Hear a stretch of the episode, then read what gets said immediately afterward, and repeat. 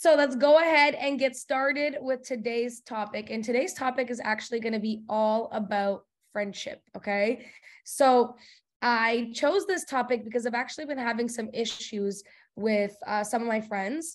And um, yeah, just I've just been sort of having these issues and and what i normally do when i have issues in my life is i research like that's what i do i, I look for solutions i if i have an issue with anything in my life i will go and research the topic and see if i can get better at like understanding it or how to deal with it or how to address it so i've been having some issues with some of my friends uh recently and it's frustrating you know like i feel like i'm so attached to my friendships um, especially because I have I have friends, I have a lot of friends that I've been friends with for over 10 years, right? So I'm definitely attached to my friendships and I feel like an emotional attachment to them. So when they're not going the way that I want them to, it, it affects me.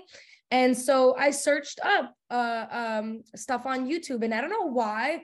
I was like, I want to know Ed Mylett's like opinion. Okay. Like Ed Mylett is a super cool guy. And I'm like, I want to know his opinion on friendships. So I just searched Ed Mylett and friendships and I literally clicked the first video and it was an hour long. And as I was in the in the morning, I was doing some um like cleaning up the house and stuff like that.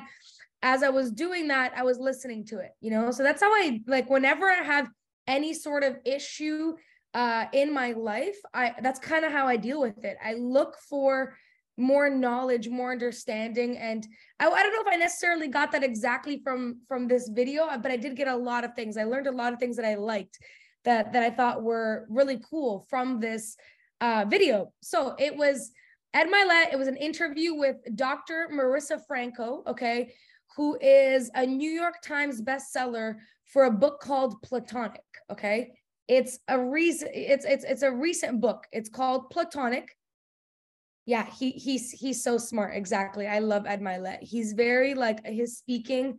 He's such a he's just an intelligent. He's a very I feel like emotionally intelligent man. So he's interviewing this uh, New York Times bestseller, and the book is called Platonic, and it's all about platonic friendships, right? And I got some nuggets from this from this interview that I that I really liked, and I want to share them with you guys. So it talks about how in our culture today, we overemphasize romantic love relationships and we minimize platonic love relationships, right? We overemphasize love and, and, and getting married or getting in a relationship, and we don't really have as much emphasis on, on friendships. If anything, in our culture today, friendships are definitely secondary right when it when it comes as if they sh- should be secondary or they are secondary and also i feel like there's um a lot of um there's a lot of this this idea of like keeping your circle small cutting off people that don't serve you and da, da, da. and obviously like you should protect your energy but at the same time it's kind of like it's kind of been idolized to have a very small circle and to not necessarily like trust a lot of people to cut people off right for for whatever reason and that's kind of the culture that we're in today right so a lot more emphasis on the love on the on the on the on the um, romantic relationships but in the past it wasn't always like this okay in the past it wasn't always like this and most people if you just look at you know in the in the 1800s most people didn't actually get married for love. Most people during that time used to get married for resources. This is back in the day. They used to get married for resources. It used to be kind of an agreement. Uh, maybe their family would arrange the marriage, or or they would get married because they're in the same class system, right? Back in the day, love wasn't like the core reason that you would get involved into a marriage. It was all these other factors first. And then if love became a part of it, it kind of did over time. And that was like a good thing.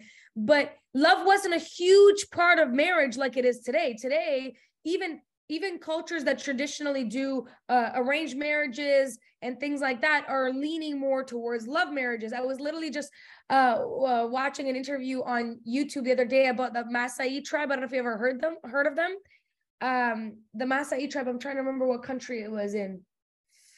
It was a country in Africa. Uh, my memory is uh, fading me right now. I think it was.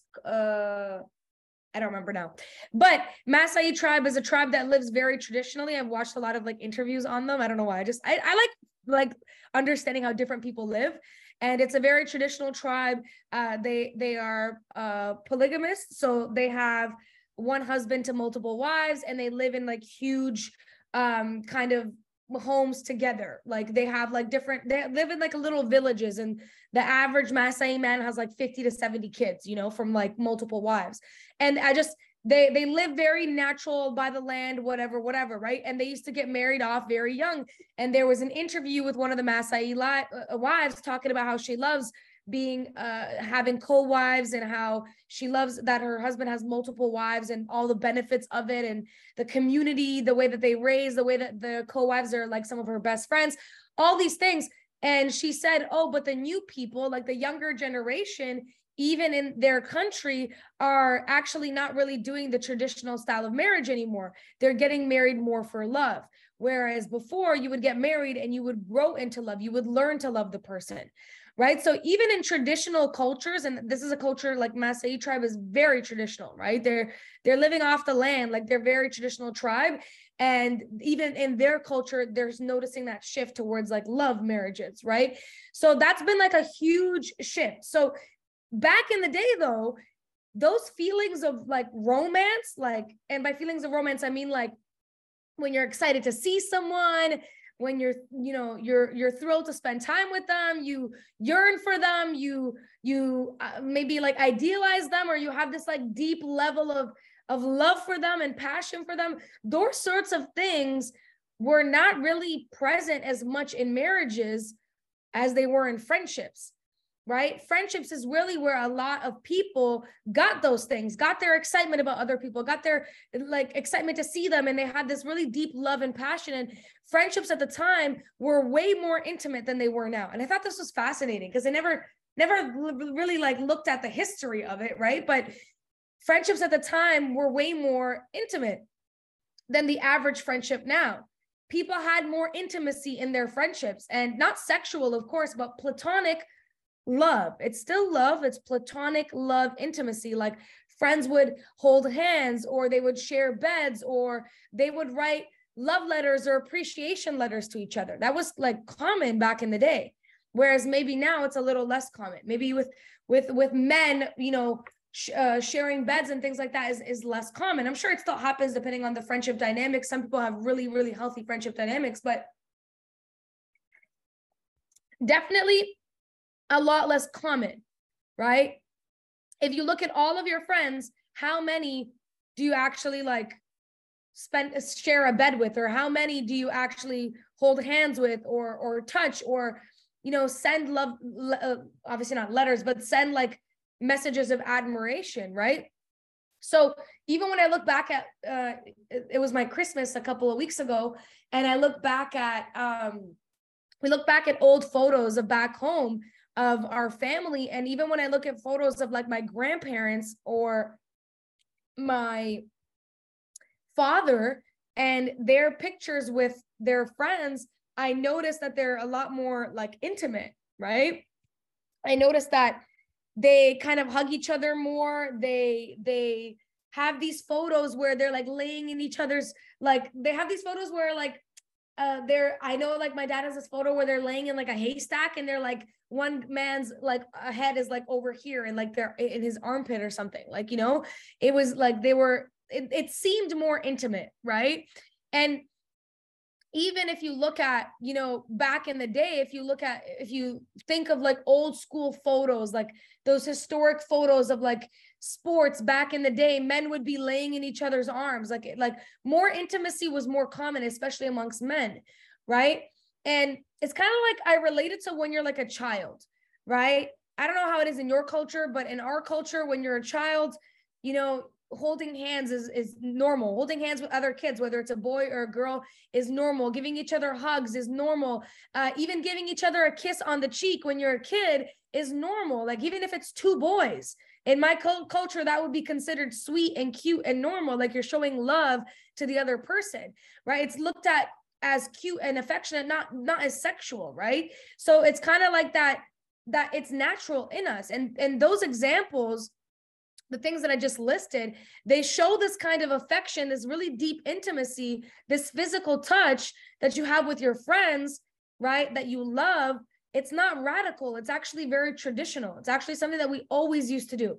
But look at the history behind it. I thought this was so interesting that this used to be very traditional and then everything changed around 1867 Okay. Around 1867, society changed the way that they viewed homophobia.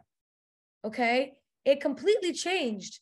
Before that, it was it was very taboo to obviously have same-sex marriages and same-sex uh, love. I mean, right? It was very taboo. But these behaviors and friendships, right, where you're holding hands and you're hugging and you're writing love letters to each other. They were not considered sexual. They weren't taboo. They were normal right? But at the time there was these two psychiatrists that didn't like this increase in visible homosexuality and didn't like these increase in laws that were allowing it and and the way that it was becoming more normal. So they created these theories that same sex love same sex sexual love right is a disorder, a mental disorder that defines someone's entire identity. So prior to that, people didn't really look at that, right? It was very taboo, but they didn't really look at that. So now it was like research had come out that having same sex sexual love is a disorder and that it affects your entire personality. So now it wasn't just the the sex with other the same sex that was stigmatized it was actually the behavior that was that could indicate sexual interest. So all of these things like holding hands sending love letters you know um, sleeping in the same bed all of these things all of a sudden that you do with your friends that you love it kind of changed in our culture. People started be, to be more scared to share those things because they had a fear of being judged and being labeled and it being misinterpreted for sexual interest when it wasn't right? It completely changed our, our culture. And now it became really about obsessing over what other people are going to think of you. And it kind of pushed us away from this platonic love in our friendships. And i thought this was so interesting that this was actually like a change in history because i never realized it until until I listened to this information, I never realized it. Now looking back, I really like see it. And I see how kids behave like versus how how we behave when we're adults. With the level of intimacy that we show in in our friendships when we're kids. Okay. So I have a story about that too. So I remember when I was younger and I was back home in Serbia and uh, me and my cousin were walking around downtown and we were joking around. And I was like, I was always like a little loud, outgoing kid or whatever. So we were joking around. I don't even remember what we were joking around about, but I slapped her butt. Okay. I slapped her ass as we were walking. And she, and mind you, Serbia is a little bit more traditional than here, you know. She was mortified. This is my cousin, my my female cousin, okay, that is like I'm super close with. I, I love her so much right? And it was like a joke that I like tapped her butt like this, like I just literally tapped it. And she was mortified. And I never forgot this because I thought it was she was being so dramatic, but she was like, What are people gonna think? They're gonna think that we're gay, they're gonna da da da. And she was literally mortified. Mind you, we were way younger back in the day, but she was so scared of what other people were gonna think. And in my head, I was like, it's not that deep. Like, it's like we, we know we're cousins like, why does it matter? But it really reminded me of all this because that's what I feel like the culture has somewhat shifted into, right? And it, you may not relate to this, right? You may not relate to this. And they said in in the book and in the interview that if you have really healthy relationships in your family dynamics, then that will also um, be in your friendship dynamics. So you may have like really healthy friendship dynamics that do share a lot of um, that do share a lot of platonic love and, and show that. But for a lot of people, that's not the case. And so, yeah, she literally reacted so much. And I think the other reason, I think obviously the fear of being judged by other people, the fear of, you know, looking like something that it's not. But I think another reason uh, that I personally think they didn't mention this, but I personally think also because we have such a hypersexualized society now, like everything is sexualized in our society. And it, it it's gone to a point where it's it's it's over the top, right? So small gestures can look sexual even if they're not, right? And I think that that those two things are what affects the way that people are going to behave with their friends because the fear of being judged but also like things that are that were never sexual now are considered sexual in today's society like the most random things right so nowadays in friendships there's kind of like this line that you don't cross and if you cross that line it's like a little bit weird. It's like you're doing a little bit too much you know? You're you're okay with like you're kind of like wait mm, that was a little suspect you know? Especially with men. With women too but especially with men. Except for men the place where they have unlimited physical touch and it's not sexual at all is sports right sports think about sports there is so much freaking physical touch in sports. And maybe that's why they love it so much. Okay. Because everybody, humans need touch. Okay. Humans want to be touched, like obviously with consent, but they need that. They need like it's it's it's the way that we connect. I, there's this funny um thing that I do with my friends. If you guys have been watching me on my stories ever, and I do it with everybody my friends, my family, my boyfriend. I love when people hold my ankle. I, I really don't know what the hell it is. Okay. Other than I just feel so comforted. Like I literally will have my foot out and they will just hold my ankle like this. Like that's it. And I'll tell my I'll tell my dad or I'll tell my boyfriend or I'll tell my friends, can you hold my ankle? And like some of them will do it. Okay. Jasmine will never, but my other friends like Sabrina, Samar, they will they will hold my ankle. Okay and they'll just do it. They'll just be talking and hold my ankle. I don't know why. I just I love it. Like I feel so connected to them. It's not anything. I just feel connected to them. I feel like it feels like a hug to me. That's what it feels like. But in general, maybe you don't like that, but humans need physical touch. It's actually really good for our serotonin. They say that you should try to get an average of 3 hugs a day and it from anybody and it actually um really boosts your mood and your health and your energy levels. So, we need touch, right? So maybe this is why men love sports so much because in sports, right? People hug you, they high five you, they tap you on the butt, right? Like in sports, guys tap each other on the butt and somehow it's fine. Yet this is the most masculine environment, but it has the most physical touch, right? A doctor said that play, the touch from play, is proven to have biological relief of anxiety and why so many kids love to play. I love that. Thank you so much for sharing that, Tanisha. I love that, right? But in sports, like I said, there's all this physical touch, and it's literally the most masculine kind of thing that you can think of. Like when you think of like rough sports that men play, but there's a lot of physical touch. So in this book, the author talked about this love letter that she wrote to her best friend, okay? A platonic love letter. So um she wrote this love letter and she poured her heart out to her best friend and something about our conditioning and our culture now made her feel like it was too far. It was too much. It was crossing that line. It was a little bit weird. And in this letter, she wrote, um, about her best friend and she wrote about how she feels like her best friend is really like her soulmate how she feels like she's known her for so many lives how she appreciates her how she feels good when she's around her. And she kind of after she wrote the letter she felt shame. She felt shame like she couldn't be expressing this deep level of love for a friend like that wasn't okay because that was meant for like a romantic partner and she ended up putting throwing the letter in like a basket and never giving it to her friend. Okay? Like if you actually think about it, like wouldn't it be kind of weird? Like wouldn't you be like, "Huh, if a friend of yours sent you like a 3-page letter about how much they love you?" Like nobody does that. You know what I mean? Nobody does that. Someone said four hugs a day for survival, eight hugs a day for maintenance, 12 for growth. Oof, love that. But nobody really does that. So it's kind of like weird, you know, like, And so it Ed Mylett also said that kind of made him like cry a little bit because Ed Mylett is super, super like um he shows a lot of love to his friends. Like if you're one of his guy friends, like he says when they first start uh, being friends, like people find it really weird because he's very, he does a lot of physical touch. He does a lot of hugs. He tells them they, he loves them all the time. Like he's very like that. And even with women too, with his female friendships, but he adds in a sister in there so that they know, you know, they, they know that it's not crossing the line. Right.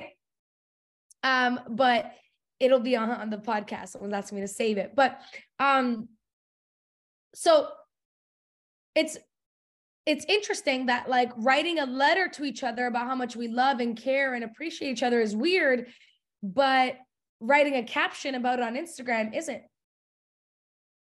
Right? Writing a long, how many people you see write long ass captions about their friends for their birthdays or for whatever? It's almost like we're willing to do it on social media. We're willing to do it over texting or using any sort of technology, but we're not really willing to do it in person. The closer, like, think of your friendships. The closer you get in real life, now all of a sudden it's getting a little bit weird. Right? Think about that. It's interesting because um, we don't show as much love to our friends in person because it's kind of weird. Even if I think of like I show a lot of love to my friendships, but I'm thinking like I definitely show more like over text than I do in person. Right? And I think it's just the way that we've been conditioned. Do you tell your friends, I love you? Do you say it in person? Or do you just say it over social media or text? Especially men, right? But women as well. So we have this. Oh, yeah, it's like I only see the captions when moms write birthday birthday posts for their kids or spouse and even parents. It might be true for your family relationships as well. I think it definitely like even for me, it's definitely easier for me to express myself with certain people. Like for example, my brother, I don't know why, but it's easier for me to express myself through text message than it is in person because he's not very expressive. So when I'm expressive in front of him, it kind of feels like I'm doing too much, you know? So even though I love the hell out of my brother and I still say I love you when I get off the phone, but fun fact, my brother didn't tell me I love you as we are getting off the phone for like years until I called him out on it. I actually recorded conversations with him to see how many times he would say I love you back. And literally like eight, nine times out of 10, he wouldn't say, I love you back. Literally.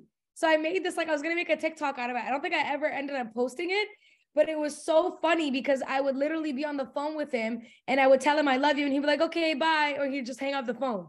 And he wasn't even realizing he'd do it. He's just not expressive, which is weird because I'm very expressive to my parents. I tell them I love them all the time right? But even my parents to me i don't think like they're, they're super expressive. Like i don't feel like th- they will say it but it's not like i don't know you know like it's it's probably different for your family and every family dynamic is different but definitely it's easier to express things over text message than it is um, in person. And that's something to do with the way that we've been conditioned our cultural conditioning Alex said, I feel this as a mom, looking at younger kids showing affection towards one, and one another, boys with girls, boys with boys, girls with girls.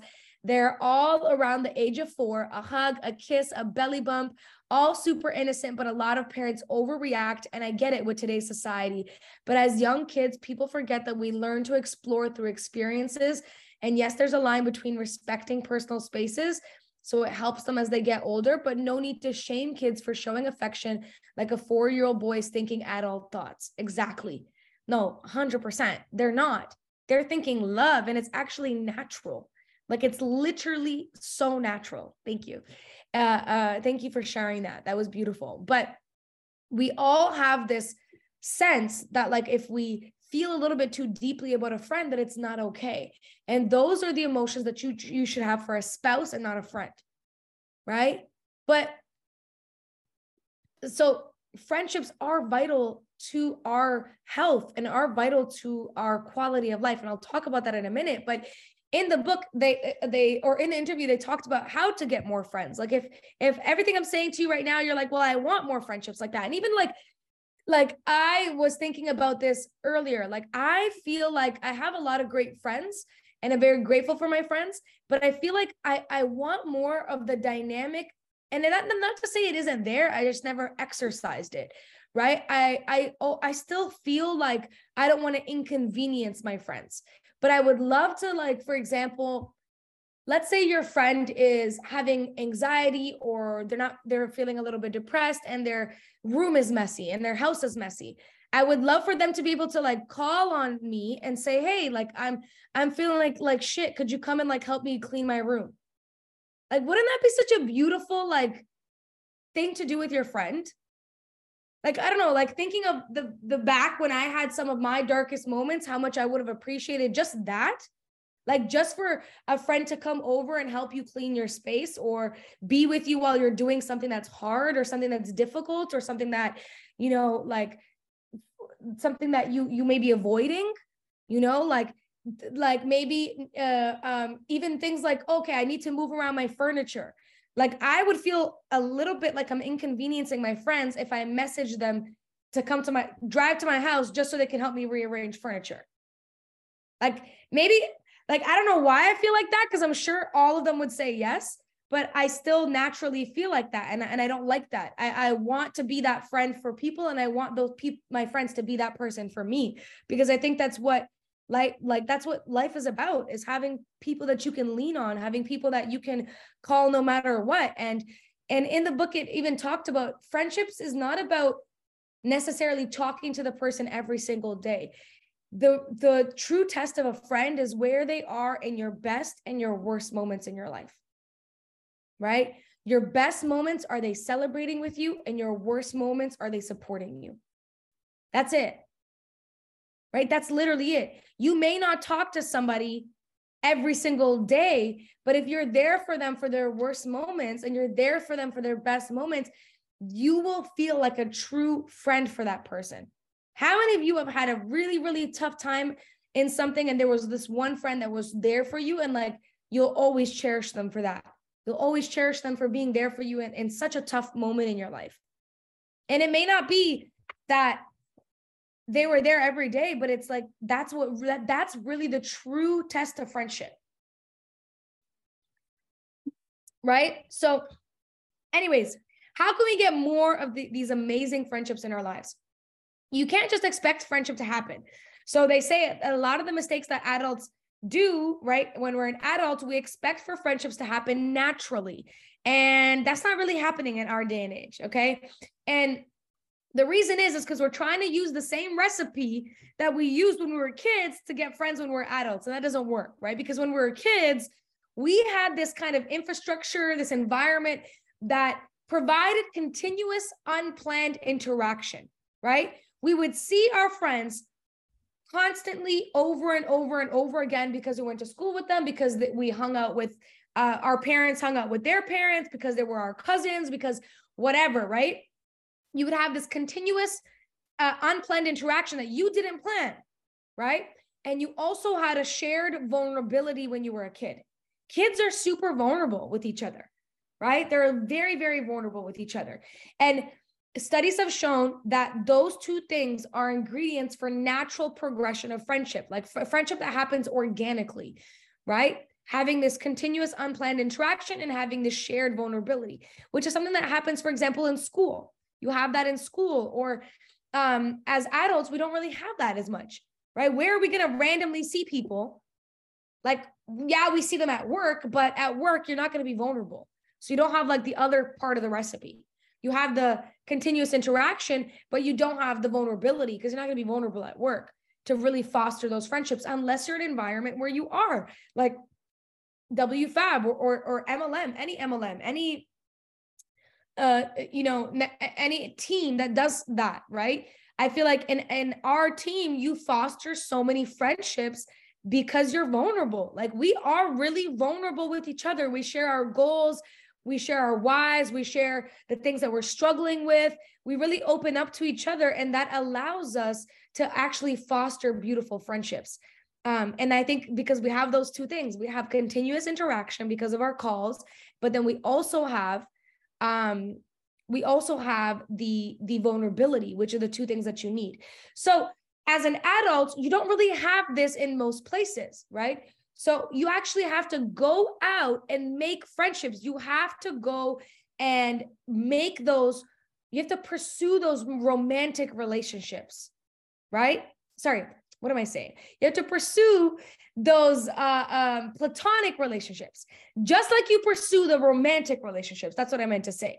Just like you pursue romantic relationships, right? You go on dates, you go on apps right nowadays. Everybody be on an app and they be swiping because you're looking for that is normal in today's culture to find a romantic relationship, but it's not really normal to find a friend, right?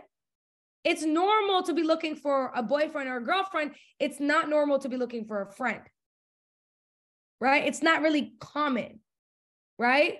And it's actually sometimes comes off like a little bit weird if you're coming for a friend, if you're looking for a friend. Right? Like if you know someone that's like looking for a friend, our society, our culture has kind of deem that as needy or or desperate right? It's like it's this preconceived notion that we have about people that are looking for a friend. In toronto we got slang for it. We call it beg friend right? For those of you that are from toronto if someone's trying to be beg friend we even make fun of people that are wanting to be friends right? That's the culture that we have today. So how can we actually make new friends? Because the reality is that the average american is lonely they crave connection. They crave being around other people, right?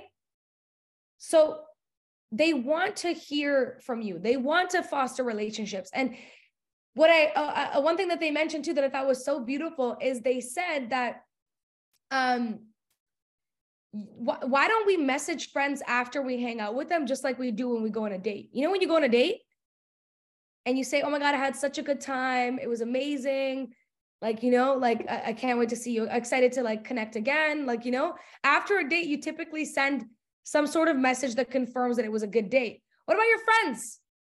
What about saying it's oh it, it was so fun talking to you.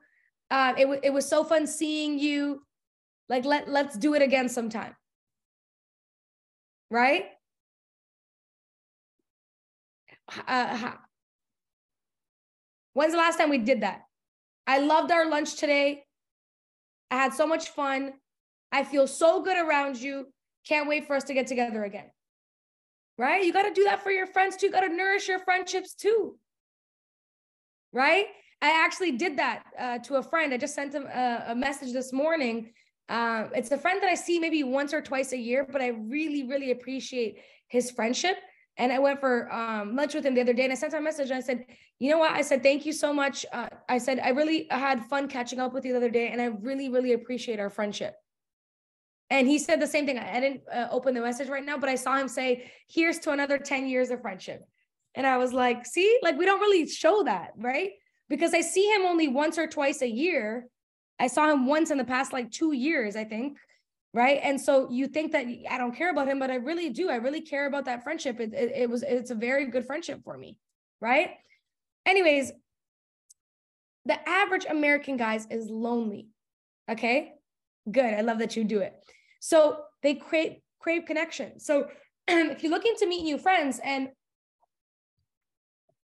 you meet someone somewhere randomly whether it's an elevator or an event or whatever the case may be say, like say something like say it's been fun talking to you had a good conversation with you i'd love to stay connected would you be open to exchanging information? Or um, i'd love to like i'd love to connect with you what's your ig right? It is so freaking easy to do that. I actually always do that for my business anyways. When i meet people that i like in an elevator i always say let's connect what's your ig always. Okay and another thing that you can do if you want to meet friends is don't go to a networking event because a networking event is a one time event. And remember, in order for relationships to foster organically, you need continued interaction. So join a community that meets repeatedly, right? So, for example, like I mentioned, WFAB or like a network marketing team, but you can join anything that meets repeatedly a book club an improv club a sports team or a sports club. Um my dad did like a like a table tennis little little like group of friends that met up and, and did table tennis every single week right? And he loved that. Like he he would get home so fulfilled right? Um uh, a, a class like take a course on something a personal development group or dance class right? Any of that any of those things that are repeating that are meeting repeatedly uh, whether it's a hobby or you can go on meetup.com and find people with common interests. And that's a way where you can foster relationships more organically right? Because you're capitalizing on something called the mere exposure effect. When you see people repeatedly there is an unconscious tendency right? It's not conscious that people will like you more the more they're familiar with you and vice versa right? You will like people more the more that you're familiar with them. It's called the mere exposure effect. Researchers actually tested this uh, in a lecture hall by seeing uh, who liked who and how much okay? Who liked who and how much and they actually did a test and the woman who showed up to the classes all of the time were liked 20% more than the people who didn't show up. And it even if the people who did the survey didn't even know them, didn't even directly talk to them. So even from just not talking to them, seeing them over and over again made them subconsciously like them more. Isn't that crazy? Okay. So find a group that meets repeatedly and then commit for two to three months because you need to you need to commit. You can't go for like two days and be like, ah, I'm not really liking anybody, right? Because you need time for that mere exposure uh, effect to settle in, right? In the beginning is going to be a little bit awkward, but allow for that mere exposure to settle in, okay? And take initiative with your friendships, right? Sarah said, I'm that friend. I came to that realization a while back and began expressing thanks and gratitude towards my friends. I love that. Okay. Take initiative. Like thank your friends for going out with you. Send them a, a maybe this this podcast episode, maybe this morning, this is what's going to trigger you to kind of send your friend a, a gratitude message. Uh, because it's not what I find is it's somebody has to do it and then it won't be weird. I have this friend who is amazing at getting people to do things that are typically uncomfortable. And I kind of take a page out of her book and I try to do that. Okay.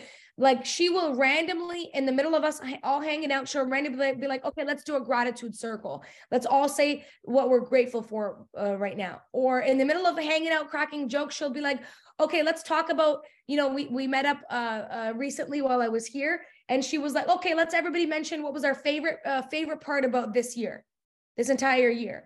And it really just allows you to get vulnerable with your friends and reflect and like do things that would be maybe on like random if you just did it out of the blue, but it allows you to do that when when she when she sets the table for it.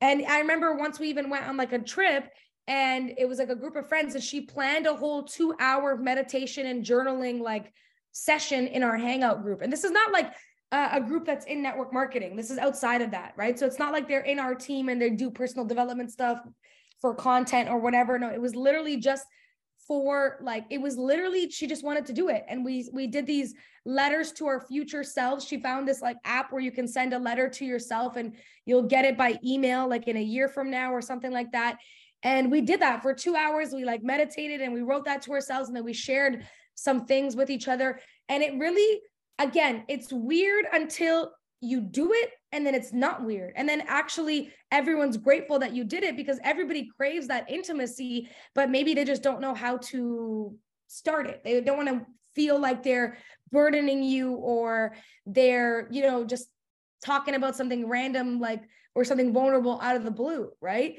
But everybody low key craves that intimacy because I know for me, when she does that, I crave that intimacy. And I'm like, wow, I'm so freaking grateful that she does that. So I started doing it with my friends and my family, right? I, I started doing that a lot. Like when I was at uh, in Montreal in the sauna with um with Jasmine and uh, um Sabrina, I every day that we were in the sauna, I said, let's do something. Let's let's say uh, gratitude, right? Let's say five things that we're grateful for and went in a circle and we said that. And then the next one was like affirmations, right? The gratitude one, we started crying. We started crying, right? Because one of the gratitude was each other and we just, we started crying. It was very intimate, right? But again, if you don't trigger it, it's not going to happen. Um, same thing with my family. The other day, uh, I was driving and my parents were like complaining about something and I wanted to shift the energy, right? So I asked them, okay, let's all share things that we're grateful for. And it was like kind of hard. Like my dad was like, I don't really know. I said like three things. I don't really know anything else. Like, because he never does it. And I'm sure that they were grateful for that for that intimacy and that vulnerability as well, because I made them do it. Um, I'm sure they were grateful for it too, right? It's like it's weird until you do it, and then it's not weird, right? Like if you set the tone for your group or your friendship, and then people will actually appreciate it. So, anyways, that's I, I wanted to tell that story to tell you guys like be the friend that that sends those messages. Be the friend that's over the top showing love for your friends. Be the friend that that thanks people for for you know hanging out with you and, and spending time with you and showing them how much you appreciated it. Don't forget to date your friends too right? Don't forget to date those friends those friends too. Nourish those relationships as well. Those relationships are so important right? The crazy thing is that your friendships are not inferior because they to like your platonic friendships are not inferior to your romantic relationships because they inherently are. They're inferior because you express less affection to your friends than you do your significant other. You don't have any formal ceremonies that you do with your friends that you maybe do with your significant other.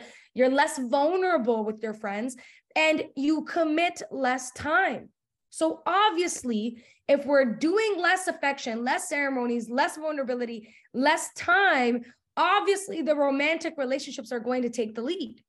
And this is not to say that I want you to replace your romantic relationships. They're both important in my eyes, but uh, based on data, based on research, okay, married people were significantly, sorry, not significantly, married people were only slightly happier than single people.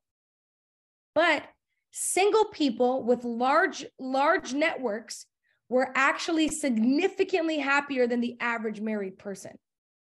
Isn't that crazy? That's not to say that you don't need a man okay? You don't need a girl.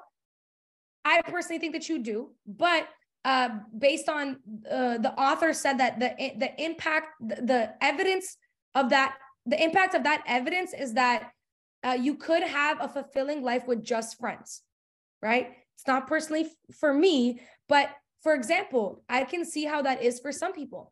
There's a friend that I have that doesn't really believe in monogamy, right? He just doesn't he just doesn't believe it's natural. It doesn't feel natural to him. He doesn't want to do it.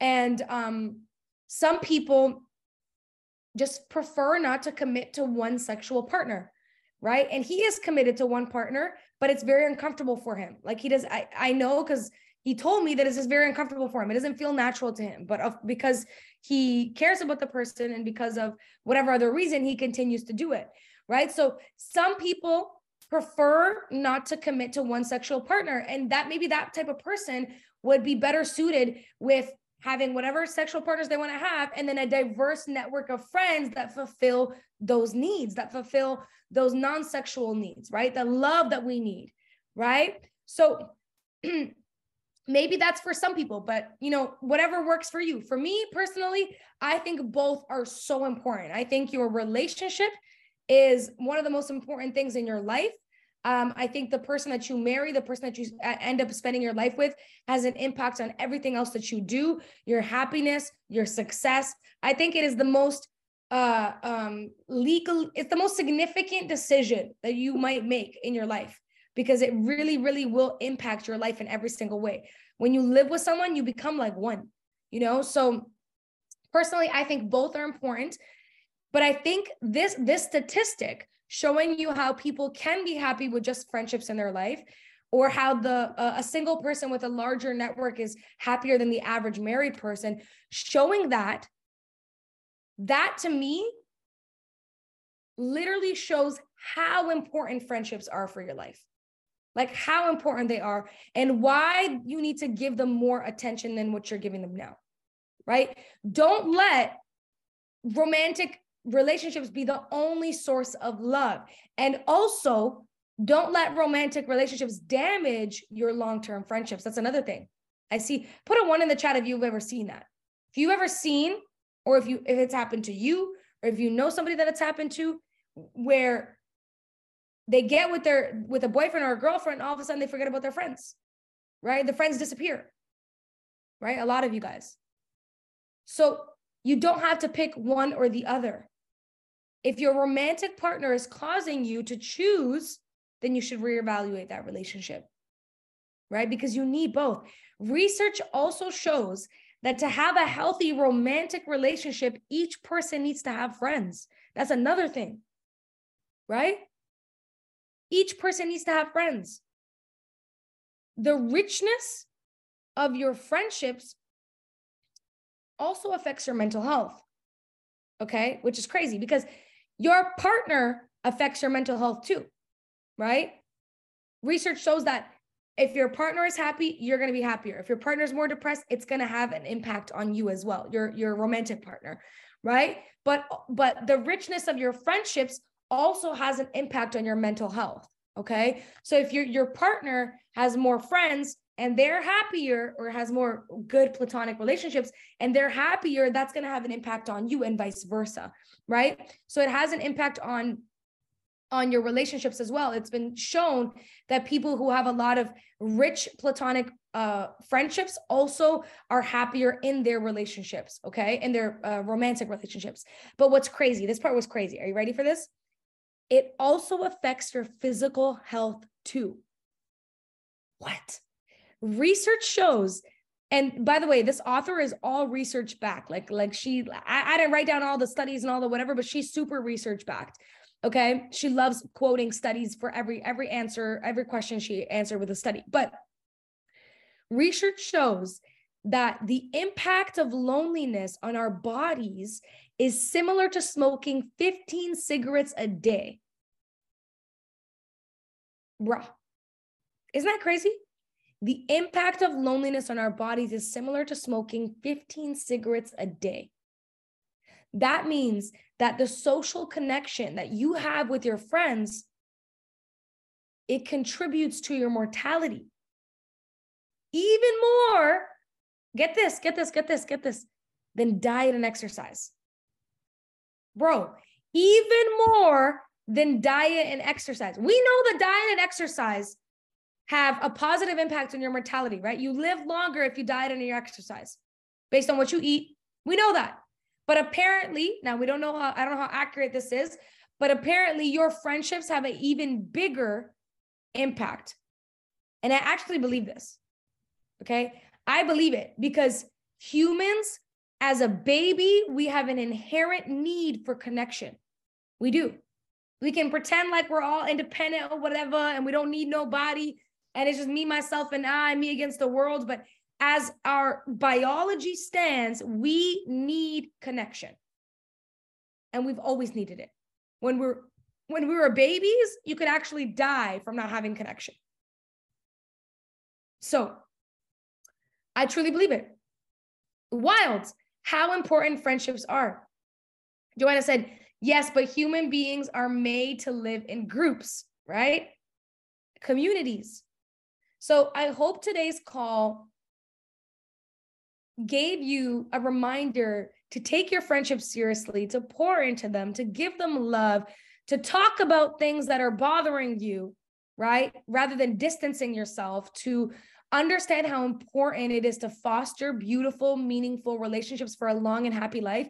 And you be the start of the change. If your friendships are not where you want them to be, you be the start of the change. You do those things that are kind of a little bit weird. You, you be the one that gives a lot of physical atten- uh, uh affection. You be the one that gives a lot of um, love. And trust me it will be it, it, it, will come back okay? It'll be weird in the beginning but it will come back eventually okay? Um for for the right people. So i hope you guys enjoy that if you're listening on the podcast um at this call this uh you know interview really like was beautiful to me and, and i hope that you guys got that too. Thank you so much for tuning in. We're going to go do the mastermind on the zoom but um if you're listening we appreciate you and we appreciate you sharing our calls and sending you guys so much love